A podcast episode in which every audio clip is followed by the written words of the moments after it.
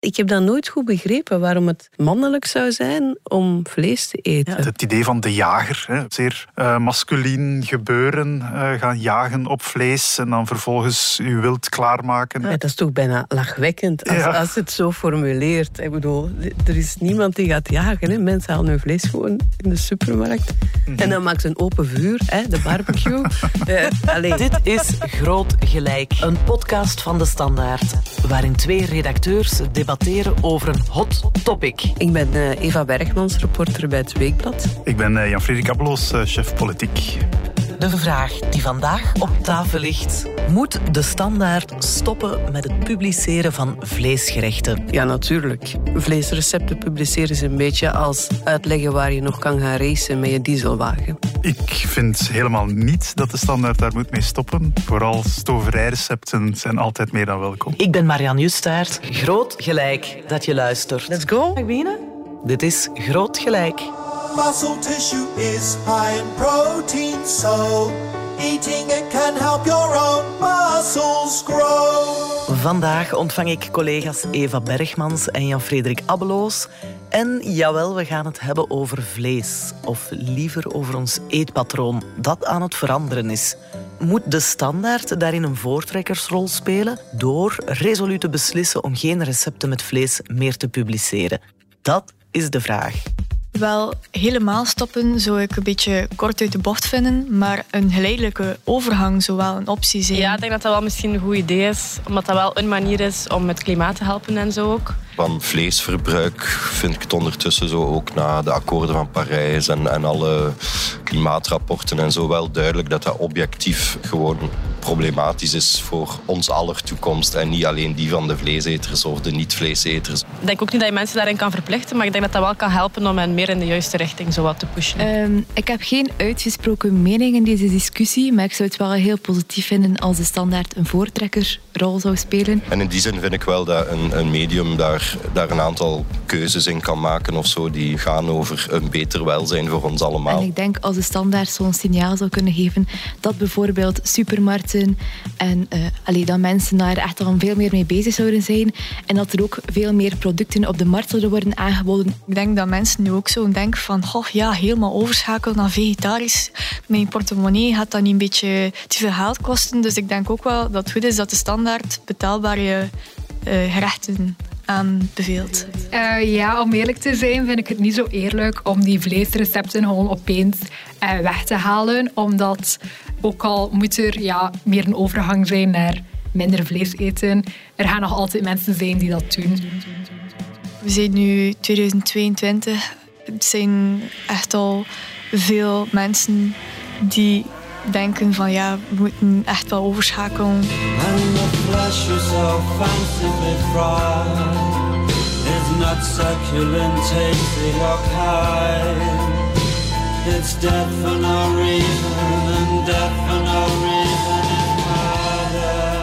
Maar eerst eens kijken welk vlees we hier in de Kuip hebben. Eva is vegetariër, dankzij haar kinderen. Ik vroeg aan mijn zoon van 12, waarom ben jij vegetariër? En hij zei, ja, Waarom zou je het niet zijn als iedereen weet dat het beter is voor de hele wereld? Jan Frederik die eet wel vlees. Dat klopt, ja. Nu, hoe zit het in het algemeen met de consumptie en het imago ook van vlees? Daarover loopt momenteel ook een reeks in de standaard. En die heet Vlees of Vegan, de strijd om het bord. 2018, de laatste cijfers. Mhm. Dan had iedere Belg per jaar gemiddeld 75 kilogram vlees.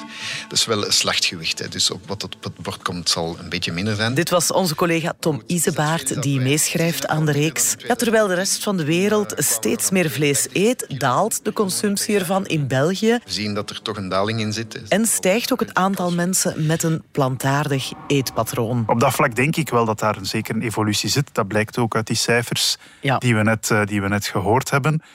Het was uh, Siegfried Brakke, dus dat is toch een onverdachte bron die ik citeer, uh, voormalig Kamervoorzitter, N-VA-politicus, die zelf zei, ja, binnen 100 jaar zal iedereen vegetariër ah, zijn. Ja. Hij zou wel eens kunnen gelijk hebben. En het zal misschien nog sneller zijn dan dat. De vraag is, ja, hoe begeleid je die mhm. evolutie. Hè? Of wil je die forceren? Ja. Nu, mochten jouw kinderen morgen komen zeggen... wij willen vegetariër worden, papa. Mogen ze dat? Dat, ja, dat zou toch tot zeer grote problemen leiden. Ja. Nee, uiteraard uh, zal dat geen probleem zijn. Maar het zou wel... Uh, ja, dan moeten we zien hoe we het menu opstellen. Dat is toch nog vrij vleesgericht uh, bij ons thuis. Je probeert daar wel uh, in te variëren. Uh, vis, af en toe iets vegetarisch. Ja. Maar, maar, over het algemeen de, de keuken is vrij klassiek. Ja, ja dat, dat, dat, komt al eens op het bord. En dat wordt tot nader orde met heel veel smaak opgegeten. Maar bon, het vegetarische besef uh, of de vegetarische revolutie ten huize Abelos zal misschien binnen een paar jaar zich aandienen. Ja. maar ik wou even inpikken op het idee van die klassieke keuken. Wat mhm. ik zelf heel leuk vind aan vegetarisch eten en koken, is dat je het hele denken over wat een maaltijd is eigenlijk omdraait. Je kan niet vertrekken vanuit het idee, ik ga een maaltijd zonder vlees klaarmaken of ik ga het vlees vervangen. Dat, dat werkt niet. Dan wordt het mhm. nooit, denk ik, iets inspirerend. En iemand als um, ja, Otto Lengi is toch hè, een topkok. Die mhm. vertrekt veel meer vanuit andere dingen. Dus mhm. je zal het ook niet merken als hij een vegetarisch gerecht serveert. Zal je niet denken, oei, ik zit hier iets zonder vlees te eten. Je denkt gewoon, ah, fantastisch die, die gegrilde prei met... Uh, walnoten en dadels. Oh, Heerlijk. Water ja. wel in de mond. nu, Otto Lengi, u gebruikt wel ingrediënten die aan de dure kant zijn. Hè? En dat hoor je wel vaker. Wie vleesloos wil eten, die moet daarvoor toch wel diep in de buidel tasten. En we zien ook het profiel van de mensen die bewust kiezen om minder vlees te eten, zijn ook vooral hoogopgeleide mensen uh, en of met een hoger inkomen. En vooral ook aan de jongere kant en vrouwelijk. Ja, je hebt vlees en vlees. Hè? Dus ja, ik kan me voorstellen dat als je een een dieet volgt dat bestaat uit goede koopvlees uit de supermarkt. En je moet dan overschakelen op een uh, vegetarisch dieet, waarbij je misschien vleesvervangers wil gebruiken of een aantal uh, exclusieve kruiden of, of dingen die van de natuurwinkel komen. Dan kan ik me voorstellen dat het duurder is. Ik denk zodra dat je je menu baseert op, laten we zeggen, um, kwalitatief vlees. Mhm dan betwijfel ik sterk of je met een vegetarisch dieet duurder uitkomt dan met dat klassieke menu. Ja. Mhm. Dat is, ja. En hoe uh, ervaren jullie dat er gekeken wordt naar vegetariërs? stel, jij mhm. organiseert een barbecue voor pakweg uh, twintig mensen. En uh, één iemand belt, ja zeg, ik eet geen vlees. Ja. Wat schiet er dan door je hoofd? Eerlijk, hè, Jan-Frederik? Oh, ja, nee, geen enkel probleem. met een zeer ruimdenkend iemand op dat vlak. Uh, nee, nee, dat is, allee, die tijd is denk ik wel al gepasseerd. Dat dat dan het buitenbeentje is die uh, tofu meebrengt, die natuurlijk niet deftig klaar te maken is op barbecue. Dat is heel moeilijk, tofu klaarmaken. voilà. Maar het spreekt in het nadeel van die transitie, of dat bedreigt die transitie, dat het nog altijd een lifestyle gebeuren is dat wel geassocieerd wordt met een bepaalde upper class. En waarbij dan mensen die het uh, financieel minder breed hebben en voor wie het dus wel van belang is dat in een bepaalde supermarkt in een kilo varkensgehakt, uh, dat je daar een, een, een, kwart kilo bij krijgt, dat dat echt verschil maakt mhm. voor, uh, voor hun portemonnee. Dat dat bij hen um, toch misschien wat een averechts effect heeft als er wat gedweept wordt met dat vegetarisch eten. Als vegetariërs zichzelf zien als de, de oplossing voor wereldproblemen, ja, dan kan dat wel een beetje in, in het, moet je dat zeggen, als een dweil in het gezicht overkomen. Mhm. Bij mensen die het minder breed hebben en die dus blijkbaar moeten maar uh, bijdragen aan de wereldproblematiek. Uh, Dus dat, dat, dat lijkt mij een, een zeer te vermijden uh, tegenstelling in, in, de samenleving. Ja, zeker. Ja, het heeft ook zoiets elitair. je voelt wel dat sommige mensen daar lastig van worden, van het idee van ja, waarom zou ik geen vlees mogen eten? Of ik kan mij ook voorstellen dat als je het moeilijk hebt om de eindjes aan elkaar te knopen, dat je niet ook nog eens wil gaan zitten nadenken, hoe kan ik hier mijn gezin voeden zonder het gehakt? Daar zijn mhm. zeker opties voor, maar ja, je moet ook de mentale ruimte hebben om, om de switch te maken en erover na te denken. Ja, ja absoluut. vroeger werden vegetariërs uh, wel eens weggezet als links, de geitenwolle sokken, hippies. Mhm. Ehm, daar zijn we uit, denk ik toch? Stilaan wel, denk ja, ik. Bijvoorbeeld minister Zohal Demir, uh, Vlaams minister voor Milieu en Omgeving, NVA, die voedt, voor zover ik weet, uh, via de gespecialiseerde pers, haar dochtertje vegetarisch op. Dus dat is wel al uit die exclusief GroenLinkse ja. sfeer. Maar tegelijkertijd zie je wel hoe gevoelig het blijft. We hadden vorige week de aankondiging dat op de Gentse feesten de helft van de kraampjes op het publieke domein vegetarisch aanbod moeten leveren. En dan zag je wel meteen op sociale media enorme heisa, toch vooral van op, uh, ja, van op rechts, die daarin toch weer het vooroordeel bevestigd zagen van een groene schepen van feestelijkheden die komt vertellen dat u moet en zal vegetarisch eten op de Gentse feesten. Hij is natuurlijk niet zo. Je hebt nog mhm. altijd de keuze. Maar dat kwam al heel erg opdringerig over voor, voor, uh, voor sommige mensen. Ik vind dat heel gek dat het bijna een identitaire kwestie wordt. Terwijl het, mm. allez, het gaat om wat je eet, hè, maar daar, die discussie wordt snel ook irrationeel, identitair. En heel beladen, hè? Ja, ja. Ik ben vegetariër. Ja, dat klinkt zo alsof dat, dat iets is wat je definieert. Terwijl mhm. dat, dat uiteindelijk niet meer is dan het aantal keren per dag dat je eet, maak je een keuze om vegetarisch te eten. En je kan dat heel consequent doen of iets minder consequent. Ja. Mhm. Bij die barbecue ook. Uh, ik schrik soms als ik, eh, als ik word uitgenodigd om ergens te gaan eten, de evidentie waar meer dan een, een vleesmaaltijd geserveerd wordt. Want ik vergeet altijd te melden dat ik bij voorkeur vegetarisch eet. Ik ben daar ook niet super principieel. Ik vind eten heeft ook een sociale functie. Mhm. En als je ergens gaat eten, gaat beleefdheid, vind ik, een beetje boven het principe. En in die zin vind ik het ook een beetje uh, aanmatigend om als vegetariër ervan uit te gaan dat als je ergens wordt uitgenodigd, dat de menu aan jouw behoeften wordt aangepast. Mm. En wat is dan de beste oplossing? Wat doe jij? Wat doe jij als er gasten komen? Eva? Ah, als er gasten komen is het heel makkelijk, want dan heb je de menu in de hand. Ja, dus, dat is waar. Dan kies je zelf. Ja. Er wordt vegetarisch gegeten, maar zonder het te benoemen. Er zit gewoon een hoop vegetarische gerechten op tafel, die allemaal super lekker zijn. Uh, ja, daar zit een evolutie in. Ik weet dat ik dat twintig jaar geleden de allereerste keer deed. Kwamen mensen eten en het was een man die niet per se heel open-minded was. En ik moet toegeven dat ik toen ook nog niet zo goed kon koken en zeker niet goed vegetarisch kon koken. En ja, na twee happen zei ik, ja, wat is dat hier voor konijnen voor? Maar dat is twintig jaar geleden dat ik die reactie gekregen heb. En intussen denk ik dat ik, ja, geïnspireerd door mensen als Otto Lengi of uh, onze eigen Doreen Knokkaert, uh, dat ik eigenlijk uitstekend vegetarisch leren maar koken het, heb. Het interessante is wel dat als, uh, als, uh, als ik dus bij jou kom eten, dat jij mij niet waarschuwt dat, dat het dus vegetarisch eten. eten. is nee. en dat normaal vindt. Maar als ik jou uitnodig en ik serveer een vleesmaaltijd, dan vind jij dat wel bijzonder dat ik daar blijkbaar niet aan gedacht heb om iets vegetarisch nee, nee, te voorzien. Niet in die zin. Dan schrik ik even, omdat ik dat niet gewend ben. Ja. dus ik zal dat ook gewoon ik zal dat ook gewoon opeten. Daar, ga, mhm. ik, daar ga ik geen spel van maken. Ik ook trouwens, hè. laat duidelijk zijn, ik eet het ook op als dat ik... vegetarisch ja, ja, ja, ja, ah, oké. Oh, Geen probleem. We hadden het erover hoe er gekeken wordt naar vegetariërs. Laat ons ook eens kijken naar hoe men kijkt naar carnivoren, mensen die wel nog vlees eten. Zo iemand was bijvoorbeeld Arnold Schwarzenegger vroeger, maar nu al ettelijke jaren niet meer. Arnold Schwarzenegger! I ate a lot of meat. They showed us commercials. Steak. That's what a man eats. Selling that idea that real men eat meat. Serious man food. But you got to understand, that's marketing. That's not based on reality. Ja, soms krijg je de indruk dat vlees zo'n beetje in het verdomhoekje is beland. Mm Akkoord, Jan-Frederik, ik zie u knikken. Ja, ik denk dat dit heeft het imago tegen. Hè. Opnieuw, hè, slecht voor de planeet en slecht voor jezelf. Dat is zo'n beetje kort door de bocht. En het dierenleed dat het veroorzaakt. Maar wat je wel ziet, is dat je dan wel opvallend een tegenbeweging krijgt.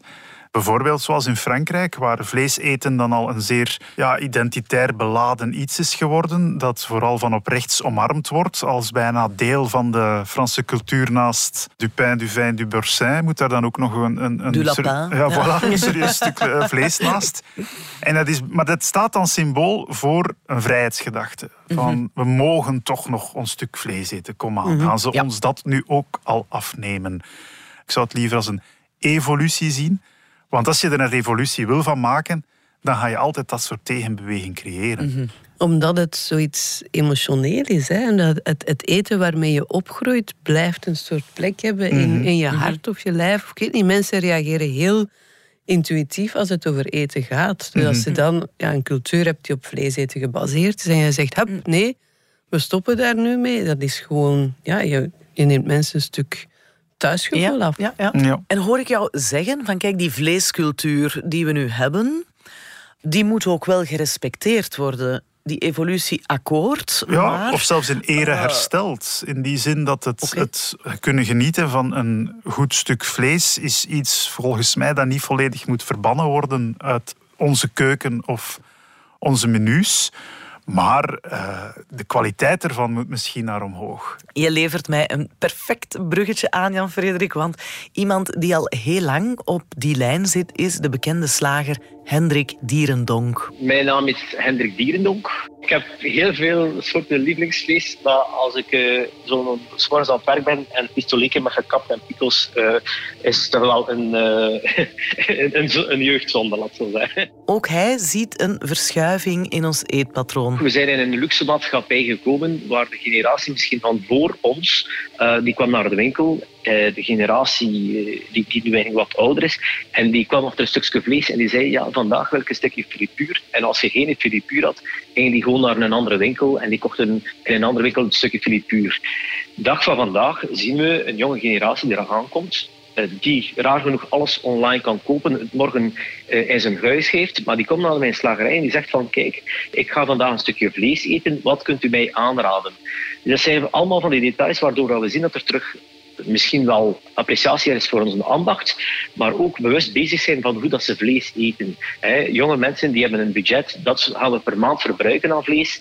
En we kopen dat bij u, omdat we er vertrouwen in hebben. Een mooi woord in heel zijn exposé is natuurlijk ambacht. Uh, en dat is iets dat we zo niet meer associëren met vlees. We zien daar vooral een vleesindustrie. En dat is het natuurlijk waarbij dat ook de, de noten van het dier of het, het lijden van het dier eigenlijk bijna niet meer aan bod komt of in veel minder mate. Ik denk dat hij meer opschuift naar een, een, systeem waarbij dat we veel selectiever worden in het vlees dat we eten en dat dan misschien ook kan gepaard gaan met een betere behandeling van die beesten. Alleen wat hij nu een beetje uit de weg gaat, is hij heeft het wel over een budget per maand, maar ik neem aan dat dat een vrij stevig budget is wanneer dat je in zijn atelier vlees wil kopen. En dan komen we toch weer op het punt van ja, wie kan al mee met die transitie? Zowel het vegetarische eten als. Ja. Nu, hij is ik denk dat je een maand groente kan kopen van, uh, van een budget van een steak. Ah, ja. Bij Dierendonk. En ik, ik vind het eh, heel elitair, dat soort vlees. En ja, ik kan zeggen, het is een luxe, maar voor sommige mensen wordt het dan wel een onbetaalbare luxe, vrees ik ook. Dierendonk doet er wel echt alles aan om op een duurzame manier met vlees te werken. En kweekt bijvoorbeeld ook zijn eigen biovarkens. Dus ja, doet wel echt iets om die negatieve impact op het klimaat te reduceren. Is het dan toch niet wat gemakkelijk om zijn duurdere kwaliteitsvlees weg te zetten als elitair? Nee, dat juich ik zeker toe. Maar het blijft ook een feit dat vlees een weinig efficiënte manier is om onszelf te voeden. Want je zal voor elk beest heb je een hele hoop voer nodig, water nodig, plek nodig, die je efficiënter kan gebruiken, ook voor voedselproductie, door niet eerst al dat voer en dat water door het mhm. dier te laten passeren voor het zelf opeet. Ja. Nu, hij heeft een tegenargument en ik vond het wel interessant. Ik heb vrienden die vegetariër zijn en ja, ik ga niet onder stoel of banken steken. Als ik zie wat er gebeurt in de wereld, ik probeer ook van alles te weten over de voeding die ik eet. En van het vlees die ik dag vandaag verwerk en doe, weet ik alles wat er vandaan komt. Ik heb persoonlijk ook heel veel problemen met voeding die ik ergens koop, die voorgemaakt is voor mij, dat ik niet weet waar het vandaan komt. En of dat dan over vlees gaat, of over groenten of over mengelingen, ja, ik, ik stel mij ook alles in vraag.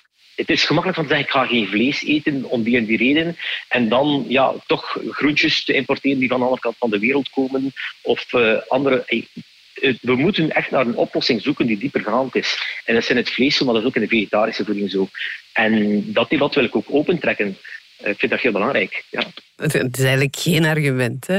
Hij reikt de hand, van, wil het debat ja, ja, ik, ik, hoef mijn bonen niet uit Kenia te halen om een vegetarisch dieet te volgen. Dus hij heeft zeker gelijk dat dat ook een bezorgdheid is.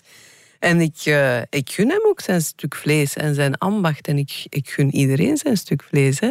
Dat vind ik zo raar dat je, ja, je zelfs hier in een soort polarisering zou willen krijgen. Van ja, maar jullie vegetariërs doen ook dingen die niet kosher zijn.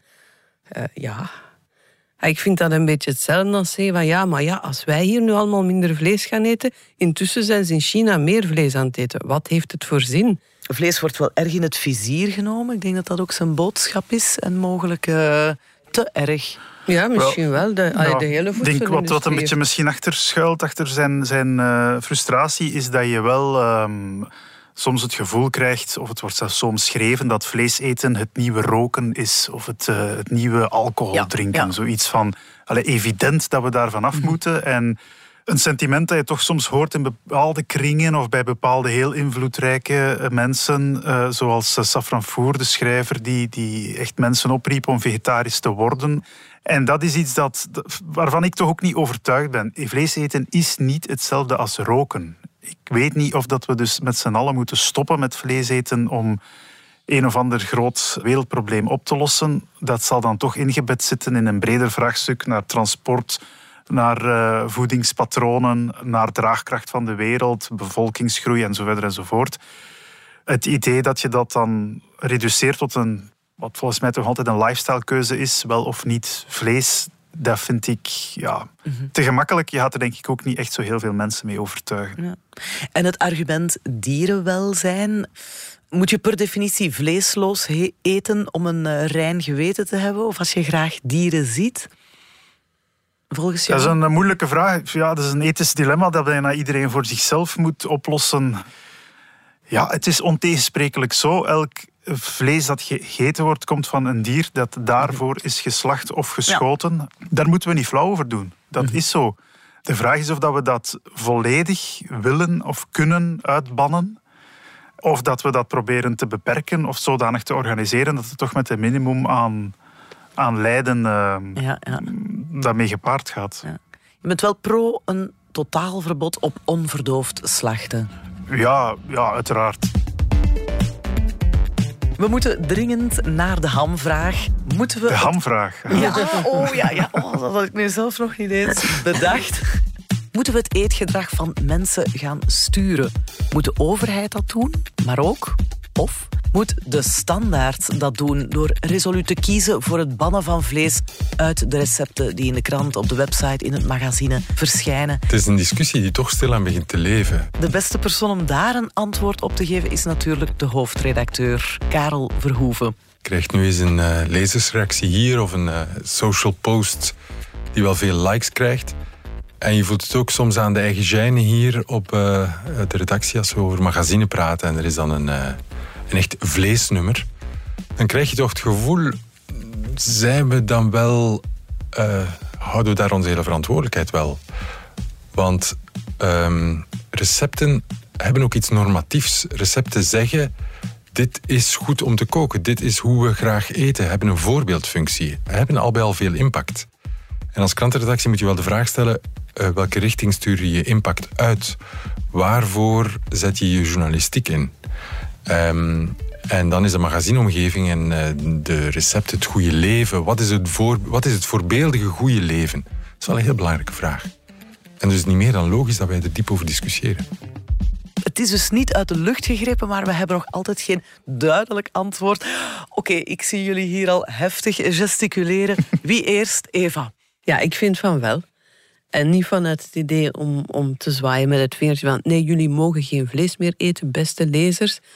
Maar eerder omdat ik denk dat uh, veel mensen wel openstaan voor uh, vegetarisch eten, zelfs als ze het niet zo benoemen.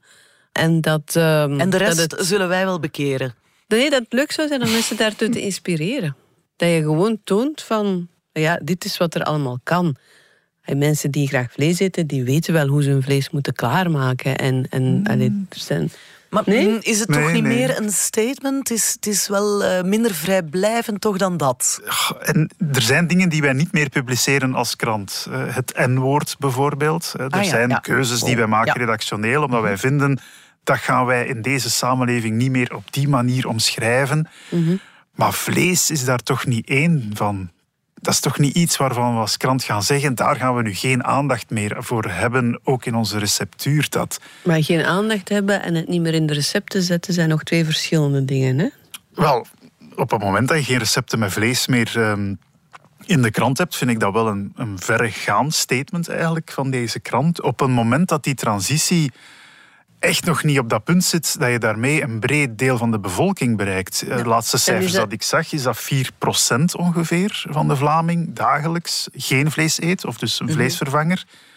Dat wil dus zeggen dat toch de overgrote meerderheid die is flexitariër is flexitariër, of is, carnivoor dus, of hoe je het ook wil noemen. kan wel inspiratie gebruiken, denk je dan? Ja, maar het kan ook backfiren. Uh, ik vind, vind het nog problematischer bij de overheid, uh, want dat was ook deel van je vraag. Ja, ja. Uh, die weet werkelijk niet wat ze wil. Hè. Ik word dan dagelijks bestookt om kazen van bij ons te eten. Maar ook vlees uh, zijn campagnes voor. Dat wordt in, daar gaan enorm veel subsidies naartoe. Ja voor de vleesproductie in Vlaanderen. en tegelijkertijd worden er, wordt dan Donderdag Veggie-dag ondersteund met publieke middelen. Ja, dan denk ik werkelijk, de belastingbetaler ziet zijn geld misschien toch wel liever naar andere dingen gaan dan dat soort dwaze campagnes in mijn ogen. En als krant vind ik dat we daar vooral ja, relax niet in moeten voorop moeten lopen of niet betuttelend nee, moeten zijn misschien. Ik, ik, denk dat betuttelende zeker niet. Het vooroplopen ik weet niet of het daar echt kwaad kan. We hebben dat uiteindelijk ook gedaan. Oké, daar komt ook wel kritiek op, maar we doen dat ook met uh, curieuze neuzen, curieuze eier. Uh, ook denk ik de berichtgeving over, over uh, elektrisch rijden, dat soort dingen. Mhm. Daar lopen we wel een beetje voor op. Dat is een heel bewuste keuze, denk ik. We zeggen, we willen een rol spelen in de klimaatdiscussie. Dus ik weet niet hoe verschillend dat dan is van ja, leesrecepten publiceren. Het is natuurlijk... Wel, zaken als Curieuze Neus, die, die leggen zaken bloot. Ik zal zeker een, een onderzoeksproject uh, ondersteunen van deze krant dat bijvoorbeeld echt eens onderzoekt hoe slecht vlees nu is voor het milieu bijvoorbeeld, of voor de klimaatopwarming, versus al die sojateelt in Brazilië. Um, voor, uh, voor allerlei drankjes. Uh, die die soja voor de drankjes komt niet uit Brazilië. Dat is niet altijd waar. Het komt soms ook van ver weg. Ja, enfin, Doreen heeft mij gezegd, die soja komt nooit uit het regenwoud. Dat is die, die, die, die, die soja die je kan kopen. Veevoer, uh, soja die uit het, uh, uit het regenwoud komt. Um, we hebben als krant wel al een ja, verleden, zeg maar. We zijn uh, zeker in 2015 expliciet beginnen meedoen met Dagen zonder vlees. Mm -hmm. En dan in 2019, helemaal nog niet zo lang geleden, is de plantaardige burger op onze economiepagina's verkozen tot product van het jaar. Door onze lezers. Dus, Door de lezers, ja, ja, ja, inderdaad. Mhm. Maar dus misschien is het een logisch gevolg dat we dan inderdaad ook uh, op een gegeven moment stoppen met vlees. Ik vind vrijheid, blijheid. Je moet die keuze aanbieden. Dus de plantaardige burger, fantastisch. Bring it on. En laat ons eens vergelijken hoe lekker die is versus die van een of andere topslager. Maar echt geen enkel recept meer publiceren met vlees is toch nog een stap verder. Een tijdje dan, om het te proberen. om het, ja, om het Allee, zoals, zoals, dagen zonder vlees. En mensen zeggen dan toch ook dat ze na die maand ja, eh, zich meer thuis voelen in het vegetarisch uh, koken bijvoorbeeld. Mm En dat het hun gedrag niet ten gronde verandert, maar toch zo lichtjes, dat je stilaan... Ja, het standaardpubliek laat zich wel niet zo graag dicteren over het algemeen, hè? Niemand, denk ik. Nee, dat is waar. Dus er moet een gevoel zijn dat jij zelf de keuze maakt om allerlei redenen om, om een stap te zetten. Als iemand anders die keuze voor jou maakt, als des mensen, dan is jouw eerste reactie altijd hmm, een beetje defensief. Mhm. Van ja, maar allee, wat is dat hier nu? Ik, ik mag niet meer. Maar in zekere zin doen we dat in het magazine bijvoorbeeld al. Ik weet niet in welke mate dat je de recepten in het magazine mhm. bekijkt, week na week. Maar daar zitten bijna nooit echte vleesrecepten tussen. En toch heel aanlokkelijk, mhm. vind ik. Mhm. Of niet? Ik kijk vooral de koekjesrecepten van Barbara in het magazine. Ah, dat is, uh... En baak je die dan? ja, effectief. Ja, ik ben een grote fan. Ik vroeg het ook eens aan Hendrik Dierendonk, hè, wat hij ervan zou vinden mocht uh, de standaard besluiten om op een dag te stoppen met vleesrecepten te publiceren. Aha. Oh, ik, vind, uh, ik zou dat eigenlijk een, een, een heel domme redenering vinden. Eh, maar ja, ik zei misschien ook niet te vlak af. Uh, maar kijk, het, als je resoluut zegt, ik ga er niet meer aan meedoen, dan gaan er ergens ook misschien wel mensen dom gaan houden of in de verkeerde richting gaan doen. Ik denk dat het veel beter is van een goede boodschap te brengen en er ethisch op de juiste manier mee een te maken. Ik denk dat we zo veel verder zullen bereiken.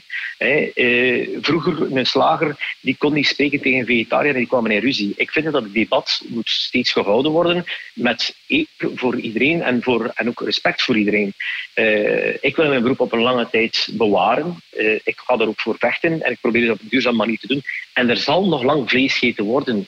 Ik denk dat het debat veel breder moet getrokken worden en dat we net door de manier hoe dat we met recepten omgaan en mensen educeren, dat we dingen kunnen veranderen. En dat is voor mij zo en dat is voor de vegetarische voeding zo. Ja, ik uh, kan me daar eigenlijk wel volledig bij aansluiten. Ja. ja eerder dat dan uh, de ayatollah van de korte keten. Dat is absoluut te vermijden. Ja. levensstijl te worden. Ja, ik denk, het is een beetje mijn allez, bezorgdheid of, of de rode lijn ook doorheen zijn betoog, dat je zit sowieso op een evolutie. Dat valt niet te ontkennen. Um, en uh, je dreigt daar allerlei uh, vervelende, behaast politieke ruzies rond te ontketenen als dat gepaard gaat met een goed-slecht benadering, moreel toe te juichen versus moreel verwerpelijk. Daarbij nog eens de economische dimensie, de kostprijs van die dingen. Dat kan leiden tot allerlei vieze maatschappelijke debatten. En dat lijkt mij niet nodig, omdat het toch zijn gang gaat. Ja. Je had het al over dat snel een identitair debat wordt bijna. Is dat dan wel een goed idee dat de standaard zo echt uh, met de voeten vooruit zou gaan zeggen: nu uh, kiezen wij ervoor om vlees te bannen uit onze recepturen? Als je weet dat dat zo beladen is. Ja, ik zou dat dus eerder stiekem doen. en zo. Mensen weten wel hoe ze hun vlees moeten klaarmaken, maar uh, de meeste mensen, zeker wij vleeseters, weten niet welke. Mm -hmm. Ja, uh, welke weelde er schuilt in een kikkerert. Prachtig, de weelde van een kikkerert, ja. En wij zijn nog dan de standaard in Vlaanderen. In Wallonië ligt dat nog gevoeliger, hè? Mm -hmm. Ja, absoluut. Zeker in Luxemburg, dat, daar leeft dat. Maar in West-Vlaanderen ja. natuurlijk ook, als we alle Vlaamse provincies afgaan. Er zijn er wel streken waar mensen zich toch nog sterk identificeren met de boerenstiel. En daar gaat bij gepaard het eten van vlees. Ja. En dat zou ik ook niet onderschatten, omdat dat vaak ook provincies zijn die het op dit moment moeilijker hebben. Omdat ja, ja. die boeren ook in een verdomhoekje zitten. Ja. Uh, omdat sommige van hen straks gewoon moeten stoppen met boeren, omwille van hè, de stikstofproblematiek. Daar zitten ook heel veel kwetsuren en gevoeligheden. En die mensen zijn natuurlijk gekweekt, gekweekt in, een, in een industrieel model, waarbij dat die productie natuurlijk uh, proporties heeft aangenomen waarvan iedereen, denk ik, weet dat het niet meer houdbaar is. Maar ook daar moeten we opletten, omdat dan ja, te laten doorschieten in een uh, uh, kijk, die slechte boeren, uh, haast kwaadaardige mensen die hier onze natuur en bij uitbreiding de planeet om zeep helpen. Ah, ja, als wij zouden stoppen met vleesrecepten te publiceren, steken we eigenlijk een dikke middelvinger uit naar al die boeren. Mag dat maar zo je zeggen? moet in elk geval heel hard opletten dat het zo niet overkomt. En uh, ja, dat heb je dus niet in de hand hoe dat gaat overkomen. Maar dat gaat bij een deel van, denk ik, ook onze lezer niet goed overkomen. Ik heb jou onderbroken, Eva. Sorry. Ja, ik, ik, uh, ik, zou absoluut niet willen dat we die mensen demoniseren. Want ik geloof ook wel dat zij meer het slachtoffer zijn van een logica die tot 30 jaar geleden nog uh, perfect steek hield. En waarvan we ons niet bewust waren hoe kwalijk dat de gevolgen waren. Dus ik denk dat daar de overheid misschien wel een rol te spelen heeft. Hè, om om uh, ja, de boerenstiel te ondersteunen. Absoluut. En om te zorgen dat die een transitie kunnen maken die, ja. die duurzamer is.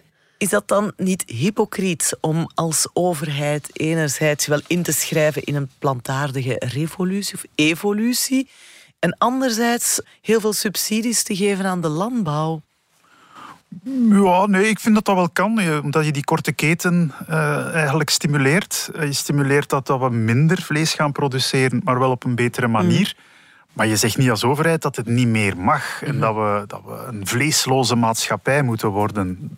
Allee, dat, dat, dat zou ik echt niet, uh, geen teken van goed beleid vinden. Maar dat, dat men dat begeleidt in de beide richtingen, dat is denk ik net de uitdaging voor ja, de toekomst. Ja. Dat is dus niet aan de overheid, denk ik, om, om radicaal te beslissen dat vlees eten verboden wordt. Mm -hmm. Alleen moet enige consequentie hebben. Dat is een beetje zoals met die auto's. Hè. Zolang dat je vervuilende bedrijfsauto's blijft subsidiëren de facto, ja, moet je niet vragen dat mensen veel rekening houden met uh, de impact van hun vervoer op de planeet. Mhm. Mhm. Er is ook altijd wat te doen over de benaming van vleesvervangers. Er is een uh, groep binnen de niet-vleeseters die vindt dat we veggieburgers ook geen burger meer moeten of mogen noemen.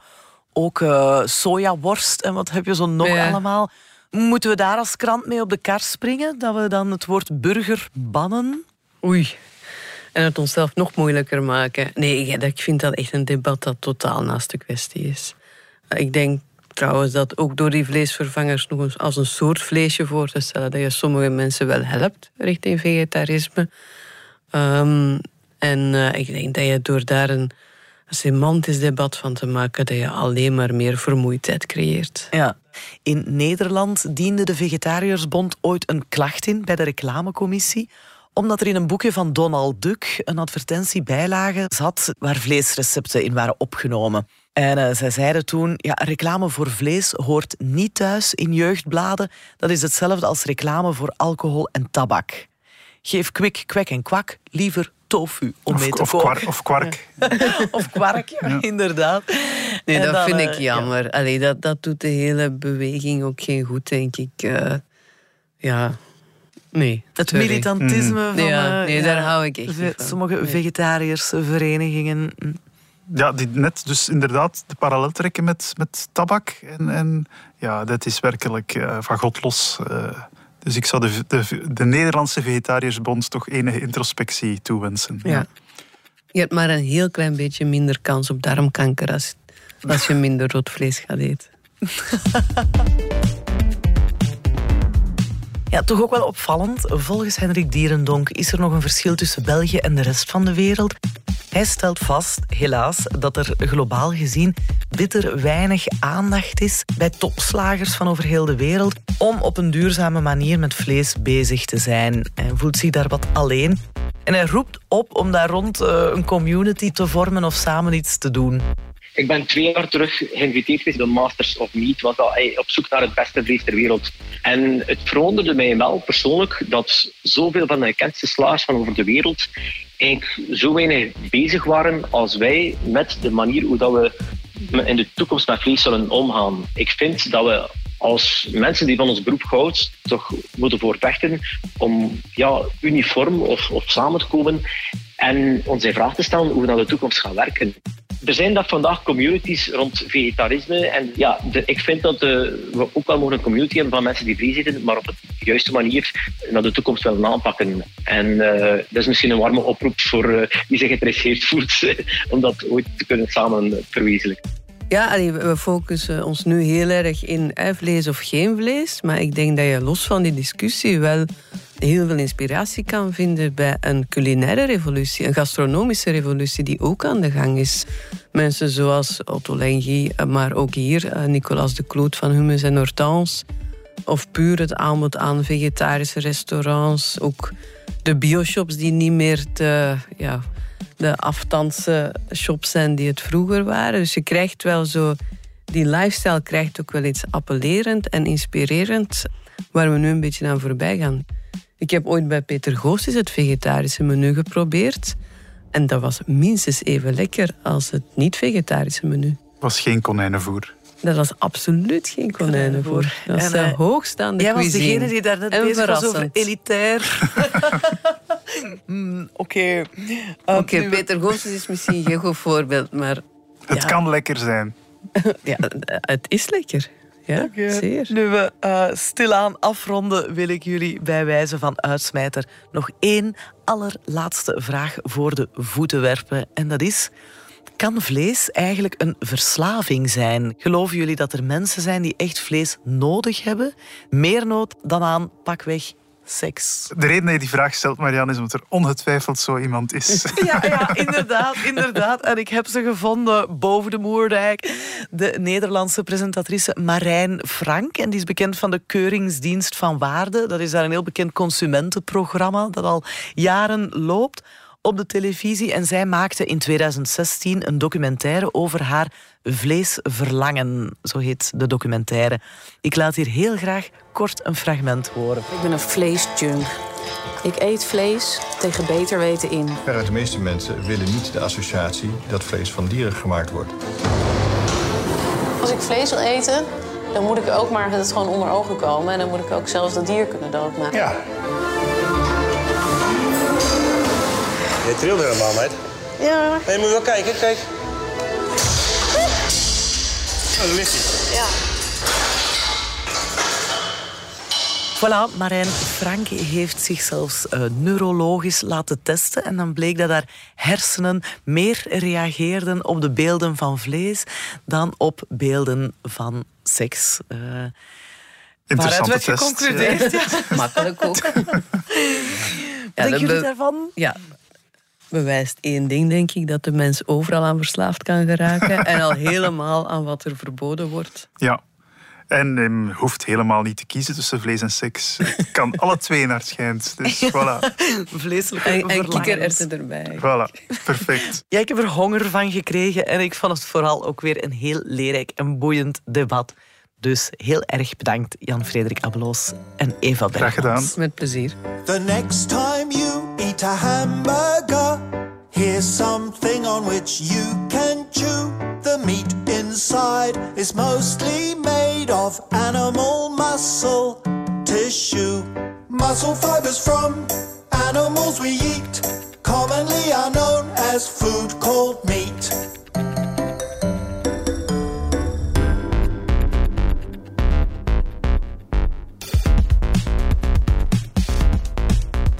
Groot Gelijk. Dit was Groot Gelijk, de tweewekelijkse debatpodcast van De Standaard. Dank voor het luisteren. Wil je reageren? Dat kan dan zeker via podcast.standaard.be. En ook ideeën zijn altijd heel welkom op dat e-mailadres. Wij zijn er terug na de paasvakantie op dinsdag 19 april. Hopelijk tot dan. Dag.